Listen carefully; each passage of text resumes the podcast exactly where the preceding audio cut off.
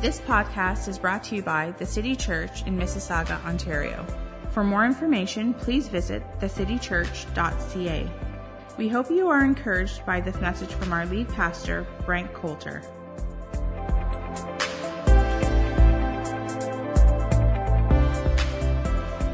Good morning again. You know, my dad already mentioned my wife this morning, who is from Arizona, and it's days like this that my wife gets up and just subtly under her breath, she says, God, why couldn't he have been from California? But she's here for love, everybody, okay? So just embrace it. Um, in the month of December, we had you bring in some socks and uh, scarves and gloves and different things like that. Uh, for us to be able to distribute to the homeless. Um, so last month, our young adult group went downtown. Now, our youth uh, in January, I believe they took all of the items that you guys brought in and they prepared all of the bags. Now, we don't actually have pictures of the young adult group downtown, but those are all the bags that you guys, uh, of all the items that you guys brought in. I just want to let you know that there was 88 bags in total. Um, 37 of them had a Tim Hortons card in them as well. They handed about 50 different uh, bags to people on the streets of Toronto, and then the remaining bags they gave uh, to Covenant House downtown. So I wanted to thank you for your generosity in the month of December. Way to go, everybody. All right, so we are starting a brand new series today. Um, in the month of February, we're going to be talking about relationships all month long. And what day? What's the date today? The 12th. So it's two days from Forced Romance Day. So you can try to make it as authentic as possible, everybody in a relationship, and we'll just see how it goes. But we're just discussing uh, relationships, all relationships, um, through through this month. And really, I titled this series, you know, me, you, and you. And the big you on the end. Um, obviously, I'm referencing God, that we want God involved in all of our relationships um, friendships and parent child, child parent, uh, marriage relationships, work relationships, that every type of relationship, um, we would want God to inform us how to have those relationships. Um, but we also know the reality is a lot of times we have a lot of other things in, uh, informing and involved in how we do relationships. A lot of, th- a lot of times we don't even know why we do relationships uh, the way we do. And, you know, God is a relational God. There's a lot in the scripture about relationships, how we should do relationships. Um, we know that God, uh, the triune God, He was the pre existent God. He, he, existed Father, Son, the Holy Spirit. Um, and that's why God can be love. If God was just by Himself for eternity past, there wouldn't have actually been anybody else to love. But we know that God is a relational God and we are created in his image. And so we have this, this desire and need for relationships, relationships with him, and then also relationships with people. Um, the most introverted person in the room today um, still wants a friend or two. They don't want to go through life completely alone, that we are created. Um, on the inside of us, just by the nature of God on the inside of us, created in His image, for this desire for relationships. But like I said, we have a lot of things informing how we do relationships. There's so many things that we don't even know and consider and think about. Um, you know, we talk about this a lot of times, or I talk about this when we do uh, premarital counseling. That uh, I, I, try to tell couples that are getting married, you know, all you've ever seen um, as it relates to marriage is your parents. And so a lot of times you'll just duplicate whatever you've seen in your house growing up. And you know, even for the best parents out there, even for um, saved and oversaved uh, Christians. Um, you, you're going to see things in your homes that maybe aren't actually the greatest and relational habits that aren't the greatest. And a lot of times our tendency is just to bring those habits into our new relationships. But we don't want that big you on the end of this series titled to just be our past. Uh, we have a lot of relational hurts from our past. We've had things that have gone wrong in relationships. We've been hurt or damaged or broken up with, or we've had friends leave us, or, or different experiences. Um, and so we can have all of this hurt in our past, and we don't want that hurt from our past to be informing how we do relationships now. We want to let go of all of those past things, and we want to allow God to inform our lives now so that we can have good, healthy relationships. Um, you know, I was thinking about this that, you know, we have amazing technological advances in the world today. You know, I saw um, some pictures the other day of the probe that passed by Pluto. That was a planet, and then it wasn't a planet, then it's a planet again. Um, but it's amazing that we can have the technology to, to send you know, uh, machinery and mechanisms and spaceships to the farthest reaches of the galaxy, but we still struggle with relationships. We, we, for how long humanity has been existed in the earth, and with all of our advancements and all of the technologies that we have, it's just we really struggle just to be really good friends. Uh, and we really struggle to stay married, and we really struggle to stay married happily. And then we struggle with our bosses, then we struggle with our parents and with our children. Um, we should want those same advances, that same knowledge, uh, to have good, healthy relationships because life is all about relationships. That we are never going through life alone, that we are always relating to people. So we want to have that big U at the end of this title be God informing how we do relationships. Here's a quote about uh, friendship it says, Some people make enemies instead of friends because it is less trouble. and for us to have good friends, uh, we have to be intentional. Uh, for us to have good marriages, for us to have good relationships across the board, we have to be intentional about how to have uh, these good relationships. And ultimately, at the core of any relationship or the eventual purpose of any relationship is friendship. That, uh, you know, people who, st- who are going to get married, ultimately, they need to be friends first, really good friends. And I see a lot of people talk about this today. You know, I'm getting to marry my best friend, which is awesome. And then, you know, obviously, as uh, parent child relationships, you know, you are raising your children, that's a different role. Um, you aren't necessarily your child's friend for a while. You should parent them. They shouldn't think of you um, just as a best friend because you got to train them and you got to correct them, and you, uh, eventually you'll be really good friends. Um, but that is the goal of any relationship: is to have good friends. So there's a great description of relationships or friendships here in the book of Ecclesiastes. Let's turn over there and read this this morning. Ecclesiastes chapter 4 and verse 9 says this Two are better than one because they have a good return for their labor. If either of them falls down, one can help the other up. But pity anyone who falls and no one and has no one to help them up. Also, if two lie together, they will keep warm. But how can one keep warm alone? Though one may be overpowered, two can defend themselves. A cord of three strands is not quickly broken.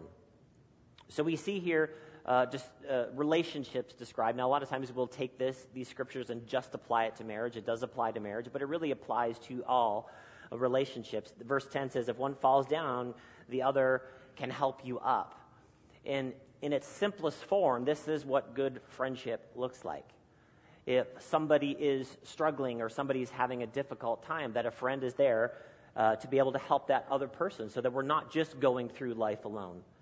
Um, verse 11, it says, If two lie together, one will keep them warm, but how can one keep warm alone? Now, this obviously would speak to the physicality of the marriage relationship, but also uh, relationships, we can have warm emotions, not just in the context of marriage, but within friendship. That there is a warmth that comes from friendship when we see somebody that we love and somebody that we care about, wherever it is, whether it's at work or church or the mall or at school.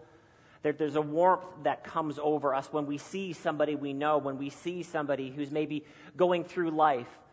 And they're to, you know, and we know them and we have some history with them and we've spent some time with them. We, we have this warmth as it relates to relationship. Verse 12, the one may be overpowered, two can defend themselves.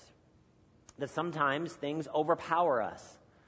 But it's better to have somebody to go through life with than just being alone, than just being by myself, just depending on me and me alone. That God actually wants us to have good, healthy relationships. And then it says this a cord of three strands is not quickly broken.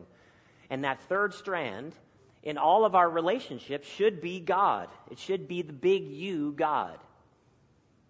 Whatever, friendships or marriage or work relationships, that we should want to involve God in those relationships. Because when we involve God in any of our relationships, once again, a threefold cord is not easily broken. It's not just me and you, it's not just me by myself, it's not me just figuring out life and you just figuring out life.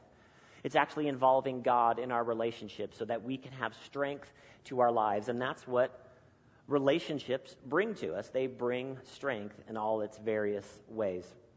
Proverbs chapter 17, verse 17 says this A friend loves at all times, and a brother is born for adversity. One way to say this is for all times. That all the different times of life, it's good to have friends. When you're going through something, when you're struggling with something, you know, I have uh, some friends who are pastors. And, you know, occasionally if, you know, going through something or we're thinking through something or we're making decisions, I can text one of my friends and they've gone through something similar and they're there. And then vice versa, sometimes some pastor friends that I have will reach out to us and say, Hey, do you guys use this? Could you help me with this? Could you send us what you have? And when you have friends like that for different reasons and for different purposes, there's a mutuality, a wonderful mutuality that goes on in friendships, that there's a give and take. Uh, there's you know, you're there for them and they're there for you when necessary. That a Brent, uh, a Brent, a Brent, a Brent is there. Uh, a friend is there for all times and all, for all different times. For all different times of life, we are going to need our friends. We're going to need our family, and our, fr- our family are our friends. And we're going to need our spouse, and our spouse is our friend. You know, we we do need people, and God uh, tells us and gives us advice about how to have good relationships. But like I said, we really struggle um, in the area of relationships. And the reality is that we don't have any perfect friends. We don't have any perfect spouses. And we ourselves have never been perfect friends or perfect spouses or perfect parents or perfect children that we really struggle. Humanity struggles with relationships. I mean, we just know that this is true. You know, the, the, magazine covers, obviously, magazine covers are always filled with who's dating who, or who's sleeping with who, or who's getting married to who. And then the other part of the front of those magazines is who's getting divorced from who. And then who's leaving who, and who's getting separated. And so we have the, these uh, relationship examples set up for us a lot of times in culture.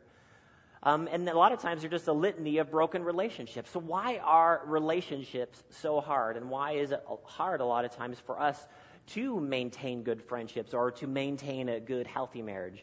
I think there's a lot of insight um, in the scripture. So, what happens to us is this the same thing that has happened in scripture. Let's, so, let's turn over to Genesis chapter 3, and we'll go back and we'll look at this narrative at what creation has looked like from the beginning. Genesis chapter 3, verse 1. And this is the original temptation. It says, Now, verse 1 of Genesis 3, it says, Now the serpent was more crafty than any of the wild animals the Lord God had made. He said to the woman, Did God really say you must not eat from any tree in the garden? The woman said to the serpent, We may eat fruit from the trees in the garden. But did God say, You must not eat of the fruit of the tree that is in the middle of the garden, and you must not touch it, or you will die? Verse 4 You will certainly not die, the serpent said to the woman, for God knows that when you eat from it, your eyes will be opened, and you will be like God, knowing good and evil. When the woman saw that the fruit of the tree was good for food, and pleasing to the eye, and also desirable for gaining wisdom, she took some and ate it. She also gave some to her husband who was with her, and he ate it. Verse 7 The eyes of both of them were opened, and they realized that they were naked. So they sewed fig leaves together and made coverings for themselves. So we see here the original relationship that God had created men and women in his image, in his likeness, and this natural idea to be in relationship has come from God. It didn't just come from us and that God communed with man, that he spent time with Adam and Eve in the garden. And here's the initial temptation, and here's what it looked like, and here's the initial discussion, the original marriage fight. And verse 11 so God is coming down and he's talking to Adam and Eve, and he said, Who told you you were naked? Have you eaten from the tree that I commanded you not to eat from? The man said, The woman you put me here with, she gave me some fruit from the tree, and I ate it. The Lord God said to the woman, What is it? What is this that you have done? The woman said, The serpent deceived me, and I ate. Now, this, obviously, once again, we apply this a lot of times to marriage, and this is a marriage situation.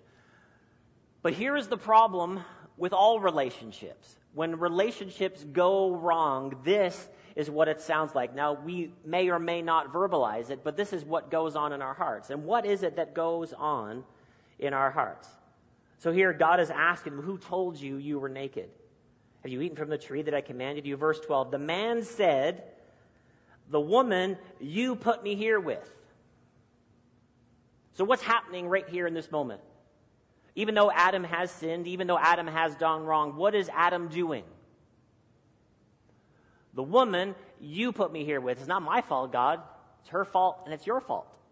Actually, it's your fault, God, that you gave me this woman. She's, it's her fault and it's your fault. When relationships go wrong, this is our immediate tendency, and it has never changed. It is, and it is not going to change. What is our immediate reaction? What is wrong with them? What's wrong with this person? What's wrong with my spouse? What's wrong with my child? What's wrong with my friends? What's wrong with my boss? God, why did you give me these people? I need new people, God. I need new friends, God. Because all of these friends that you gave me, there's just, they're defective, God. There's something wrong with all of them. Now, I'm amazing. But God, there's something wrong with everybody else. And how they see the world, how they see the world is just something wrong with it. If everybody just were to think like me, everything would be fine. Has anyone ever thought this? Because we would all get along, because we would all just think the same. But our initial reaction when things go wrong in relationships is this guaranteed all the time what is wrong with you? And so we fight and we argue and we try to get that person to think exactly like us. And so, and then we just blame shift. This is our tendency when relationships go wrong, is just to think there is something wrong with somebody else. And the Lord God then said to the woman, What is this that you have done? The woman said, The serpent deceived me and I ate. So she's not blaming Adam and she's not blaming God. She's just blaming the temptation. So I'm not actually responsible. Adam's like, I'm not responsible, God. It's her fault and it's your fault. And Eve is like, it's not my fault. It's just the temptation. It's everything except me is the problem. Everything except me is the problem. But what is the problem? The problem is me. For everybody, what's the problem? The, pr- the problem is the person in your chair this morning. The problem with your relationships is the person sitting in your chair. It isn't the other people. No, no, it's the other people, Pastor Brent. You don't even know. You don't know them. I've met enough people so far to know that we are all actually the problem. And here, this is the tendency, though, is to think that somebody else needs to change. Somebody else needs to adjust, and this is the way, and this is what we think, and this is our struggle, and this is the struggle of broken relationships. That it's God, it's you, and God, it's them, and it's, it's the temptation, but it's certainly not me. Anyone want to risk an amen on that this morning? No, nobody likes that point. All right, we'll go to the next point. It's very similar, though. Hold on. James chapter 4. James chapter 4. Has anyone ever got into a fight, quarrel, discussion with a friend or a spouse or a child? Why is it that we have these? Does anyone have any memorable ones? When I say that, you kind of think about, oh yeah, I remember that one. Like it went on for two hours, and I had a nap, and then we fought again.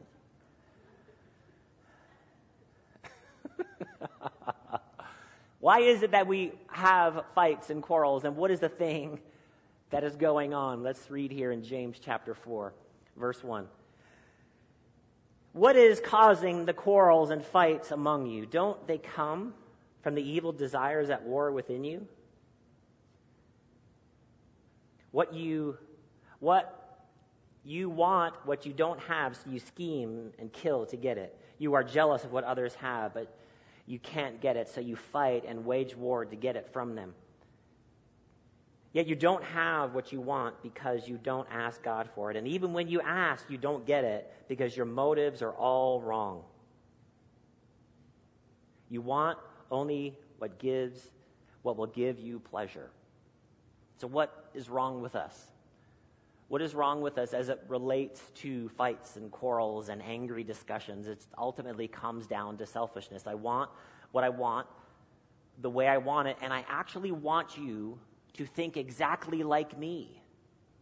You must think exactly like me, and I'm just going to fight, and I'm going to quarrel, and I'm going to yell, and I'm going to scream, and I'm going to convince, and I'm going to cajole, and I'm going to talk, and I'm just going to keep talking until you say, okay, you're right. Now, you can win an argument and lose out on your relationship. Does anybody know what I'm talking about? You can beat somebody down with your words and just talk and convince and talk and talk and talk, but then you end up losing with the relationship. Now, listen to the message paraphrase of this. I love this. Where do you think all these appalling wars and quarrels come from? Do you think that they just happened? Think again. They come about because you want your own way and fight for it deep inside yourself. You lust for what you don't have and you're willing to kill to get it. You want what isn't yours and you will risk violence to get it, to get your hands on it. I love that phrase. You want your own way. Does anyone want to admit to that today? I mean, it is part of what makes us human in a sense. The problem with our humanity is we actually want it our own way. We think that our way is the best way. And if people would just see things my way, they would understand that this is true. Come on now. You made it through the snow today to hear this blessed message.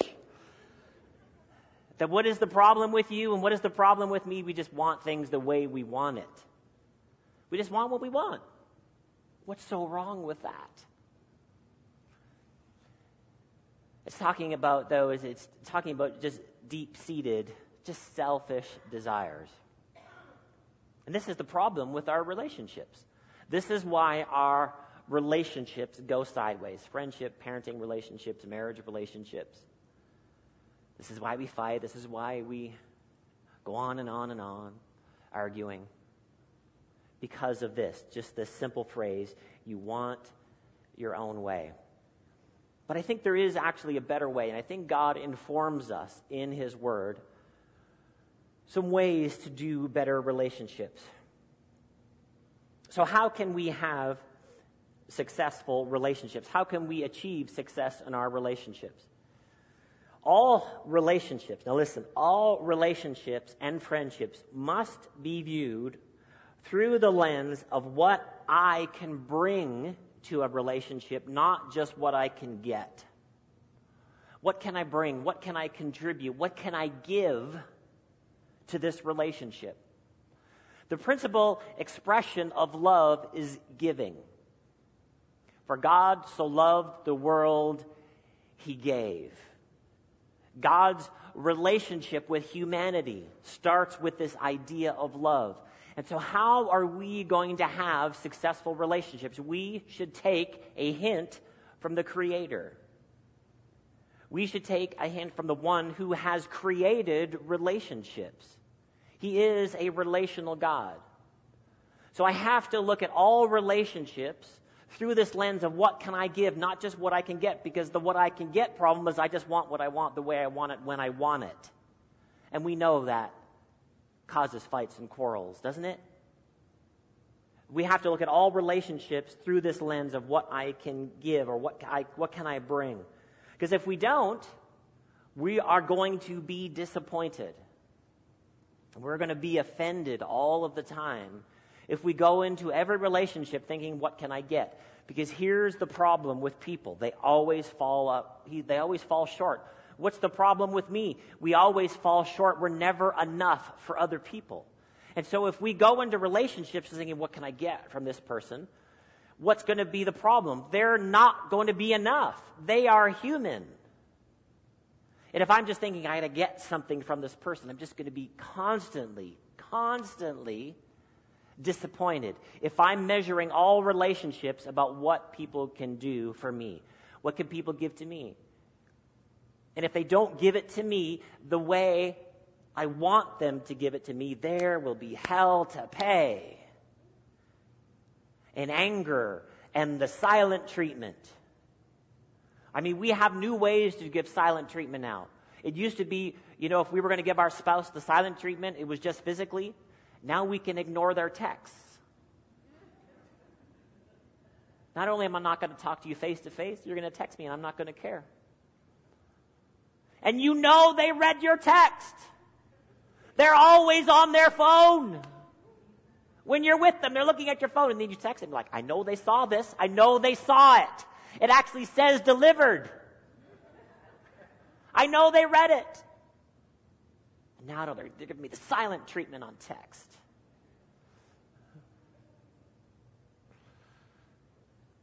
See, but all of us need to think about the relationships. This healthy way to think about relationship is what can I bring to this relationship, not just what I can get. And the other thing that I would say for us to realize, for us to have healthy relationships, this is just some good advice that I want to give you today, and we're going to see it here in the scripture. You just have to know that people are messy. And I just don't mean your children make a mess in a restaurant when you leave. You know, when you if you ever have, you know, when you have toddlers, you know, that they make a mess in the restaurant, and you just you kind of feel bad, but after a while you're like, there's nothing I can do about it. You, I don't have access to a mop in your restaurant, and you leave, and it looks like carnage under your table after you have children. Not that type of mess, but people are just messy. They make mistakes. They do stupid things. They say stupid things. They struggle with stuff. They get sick. They have accidents. They do wrong things. They make wrong choices. People are messy. This needs to be our life expectation. With all of the people that God has connected us with, they're all going to be messy. It isn't going to be smooth and clean and easy.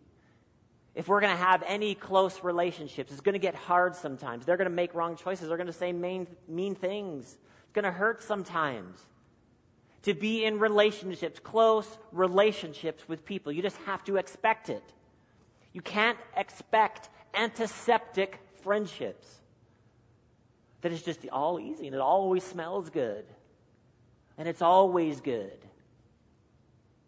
We have to be committed to bringing things, to bringing love and to bringing good words and to be uh, contributing to all of the relationships that we are in. Because if we don't, if we live the opposite way, we are always going to be disappointed. Always going to be disappointed in people. See, all of us need friends. The worst way to try to get friends is to tell people you need friends. It's the very worst way. I just, I just, I just need, I just, I just need you to be my friend. That's the worst way to try to get friends. The best way to get friends is to be a friendly person, is to give friendship. So the people who are always needing friends, they never have any friends. Why? Because that's not the way you get friendship. The way you get friendship is to give. What can I contribute to these relationships? Not what can I get, because the needy person is saying, you gotta, you gotta, you gotta give, you gotta give, you gotta give. Now, all of us are to have needs, and all of us are to have things in our life that we're to need from our friends. But those needs are to be met in the context of us giving friendship, not just us asking for stuff all of the time. Once again, that goes back to selfishness. That goes back to me first. That goes back to just me, me, me. Acting like a toddler where we're, we're an adult.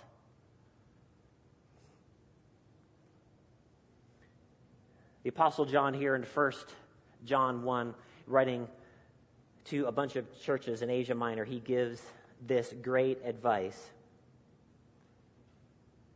In the context of talking about Jesus, he gives us this great advice how to have healthy relationships.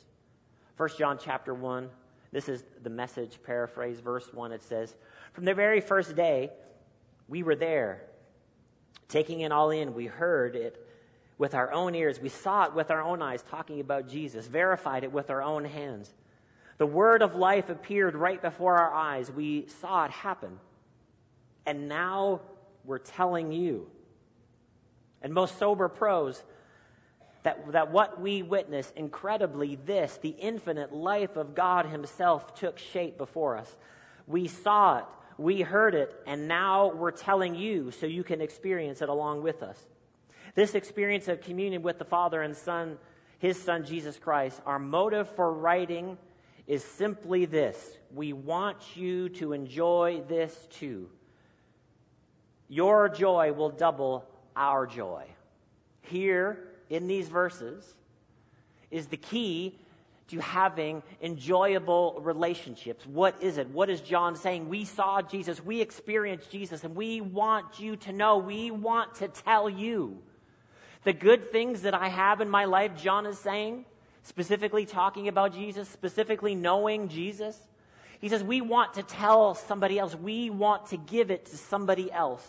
And this is what healthy friendships will spring from. This is where healthy friendships will spring from. I want to give something to you. The good things that I know, man, I want you to know. The good things that I have, I want to give it to you. Our joy will double if you know this too. And this is how you have good relationships. The things that you have, the big and the small, the things that you know, that you can help somebody with, that you can contribute to. Man, you can give that in relationships. I know this, and we want you to know it too. And this across the board creates a healthy environment for friendships. Not just, hey, hey, I'm writing to you guys and I need you to give me something. Now I want to give something you. We want to give something you. We know Jesus. We saw Jesus and we actually want you to know about it too. And our joy is going to double when you know this too. Isn't this true of our kids? When your kids actually listen to you and they do the thing you say or they avoid trouble because of what you told them, that doubles our joy. Why? Because we had joy when we learned it and then we were able to give it to somebody else. We, will, we were able to contribute to a relationship. But we will be forever sad and forever disappointed if we constantly measure what other people give to us or don't give to us. They should have given me this. They should have done this for me. Oh, it's a horrible way to live. It's a disastrous way to live. They should have done this and they should have done this, constantly measuring what people are giving to you. Man, that's not the heart of what John is saying here. This thing that I have, I want to give it to you. And this goes across the board for all of the things that we have. Things that we have and then love that we have, and then good words that we have, and encouragement that we have, and then experiences that we have. And we can share all of the things that God has given to us in our lives. James chapter 5. So the thing I second ago, that thing I said a second ago, we're gonna how we're gonna have successful relationships. We're gonna have it because we're to contribute to relationships. And then the other part is we just need to expect life and the people in our life just to be messy. And we see this description here. James is writing to the church, and he says this Is anyone among you in trouble? Let him pray. Is anyone happy? Let them sing songs. Is anyone among you sick? Let them call the elders of the church to pray over them and anoint them with oil in the name of the Lord. And the prayer offered in faith will make the sick person well. The Lord will raise them up, and if they have sinned, they will be forgiven. Confess your sins to each other, pray for each other, so that you may be healed. The prayer of a righteous person is powerful and effective. So, what is Paul, I mean, sorry, what is James saying to this church? Um, he's like, Is anyone there? They're in trouble. Let them pray. Is anyone there sick? Is anybody sinned?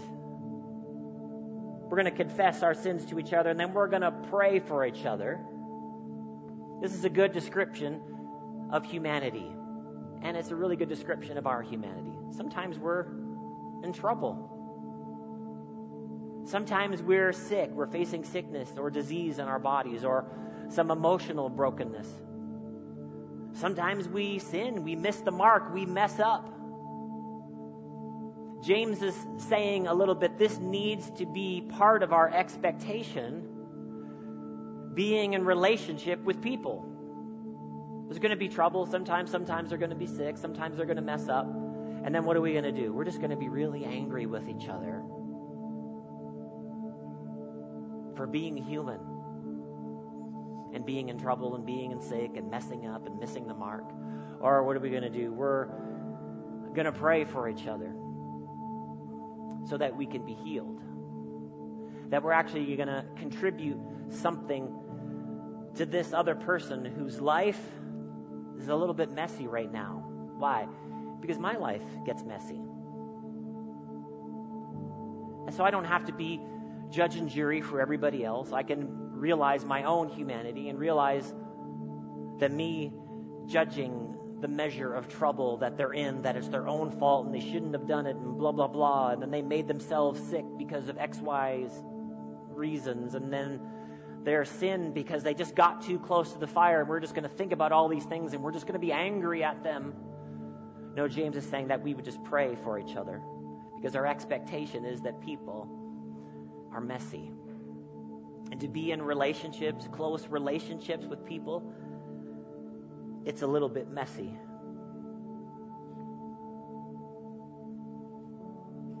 Like I said earlier, you know, none of us have actually ever been the perfect friend. We don't have perfect friends. But this relational idea that we can be constantly giving to the people in our lives, why can we do that? Proverbs chapter 18, verse 24 says this A person who has friends may be harmed by them, but there is a friend who sticks closer than a brother. See, ultimately, this relational ideal that we have comes from us having a relationship with God. Because we actually have a perfect friend in God through Jesus and we have security in our relationship with God through Jesus. That God is actually never going to fail us. He is never actually going to come up short. He is never not going to be there when I need Him. Like some of the people that I know and some of the people that I'm in close relationship with. See, we're going to be disappointed sometimes in our relationship with people. But we are never going to be disappointed in our relationship with God. Our ultimate friend is Jesus. The scripture says in John 15, Jesus here talking to his disciples, My command is this love each other as I have loved you.